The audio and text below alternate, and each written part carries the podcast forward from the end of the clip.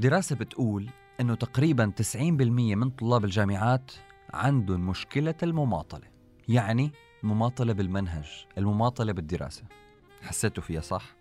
أنتوا هيك؟ على فكرة وأنا هيك كنت وما كنت أعرف السبب بس هلأ الحلقة رح نحكي فيها عن بعض الأسباب وبعض الحلول إذا فينا نقول كتير مننا بيكون عنا مادة معينة لازم نخلصها وبنعرف إنه لازم نخلصها وبنعرف إنه لازم ندرس مع الدكتور كل محاضرة بوقتها.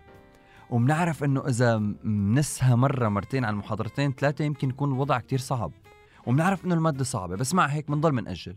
بنقول يلا بكرة اللي بعده اللي بعده اللي بعده بوم فجأة وقت الفحص قرب. آه بعد أسبوعين الفحص؟ إيه بسيطة. خلص بعطيها أسبوع كامل قبل الفحص. بيجي الأسبوع. أسبوع كتير. خلص رح أعطيها ثلاث أيام قبل الامتحان وبخلص المنهج كله. ما رح نام. بجهز القهوة بجهز منبهات وبضلني سهران. وفعليا ما رح تلحقوها ورح تقدموا المادة كيف ما كان. ويلا يلا تنجحوا. غريبة صح؟ شو السبب؟ ليش يا ترى؟ تخيلوا إنه أوقات مش بس على على منطق الدراسة إذا فينا نقول اوقات الإنسان في أشياء هو بيحبها. أشياء بيحب يعملها بس مع هيك بيماطل فيها. يعني بيكون واحد مثلا رايح مشوار حلو مع أصحابه ولكن قعد بالبيت حضر فيلم على التلفزيون عجبه الفيلم ضل ضل يكمل فيه قال يلا هلأ بنزل. يلا يلا هلأ بنزل. يلا الفيلم بقى له ربع ساعة وبنزل. يلا يلا هلأ بنزل. يلا شوي شوي وبنزل. دخل على رفقاته نص ساعه أو ساعة كاملة يمكن. مع إنه هو الشغلة بيحبها. بس عمل مماطلة هيك سبحان الله من الفضاء من الفراغ. ما حب ينزل. مش الحال. شو السبب؟ ليش؟ ليش أوقات هيك بنعمل؟ أنا كنت عم بسأل حالي.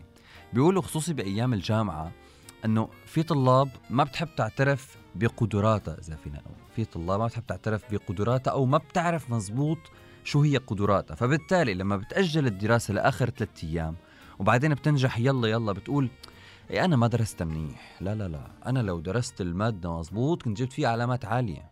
أنا قدراتي أحسن من هيك. بس أنا ما درست مزبوط. لهيك يعني هذا هو السبب الرئيسي.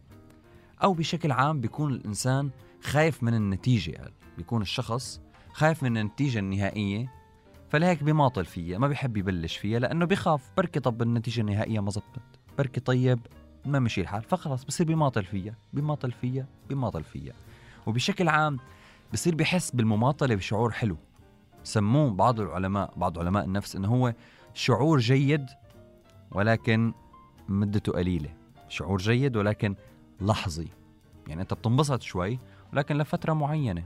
غير إنه أنت لما تكون عم تشتغل مرة اثنين ثلاثة أربعة ومرتب أمورك بجوز تتعب بس النتيجة النهائية على المدى الطويل بتكون أحلى بكتير. طيب شو الحل؟ شو الحل لكل حدا بيماطل إنه أنا بماطل. يعني مثلا في أشخاص بكون عندها فكرة جهنمية. أنا عندي فكرة كثير حلوة. أنا قادر أعمل هالمشروع. فكرتي بتجنن. ولكن مع هيك بماطل. بلاها يلا بكرة يلا بكرة يلا بكرة ويمكن ما يعملها ابدا.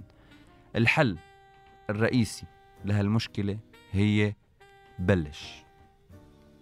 اني تايم بلش. خلص بلش ولو بخطوة. بزماناتهم في جمل كنا نتعلمها بمواضيع التعبير بالمدرسة. قال طريق الألف ميل يبدأ بخطوة. كنا يمكن نطلع هاي نحسها فلسفة زايدة بس هي منطقية مش فلسفة زايدة. عن جد طريق الألف ميل يبدأ بخطوة. يعني اللي في براسه مشروع معين لازم يبدأ بخطوة صغيرة. يعني مثلا اللي عم يدور على شغل لازم تبدأ تدور على شغل. اللي حابب يشتري سيارة لازم تبدأ تجمع فلوس حق السيارة. يلي حابب يفتح مشروع لازم على الأقل تبدأ تبلش دراسة عن هالمشروع شو بيعمل شو بيساوي كيف فيني بلش فيه. الفكرة كلياتها أنه نبدأ بخطوة صغيرة. المماطلة كلياتنا يمكن عنا مماطلات ولكن المشكلة أنه نحافظ على هالمماطلة ونخليها نمط حياة. نمط حياة. شغلة كتير مهمة. نمط حياة. لما نحن نلغي نمط هالحياة من رأسنا نمط المماطلة ونبدأ بأول خطوة مرة على مرة بتفرق معنا.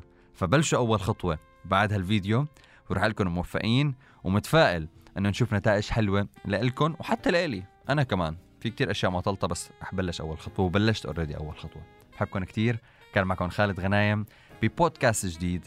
بودكاست حلو مع العربية 99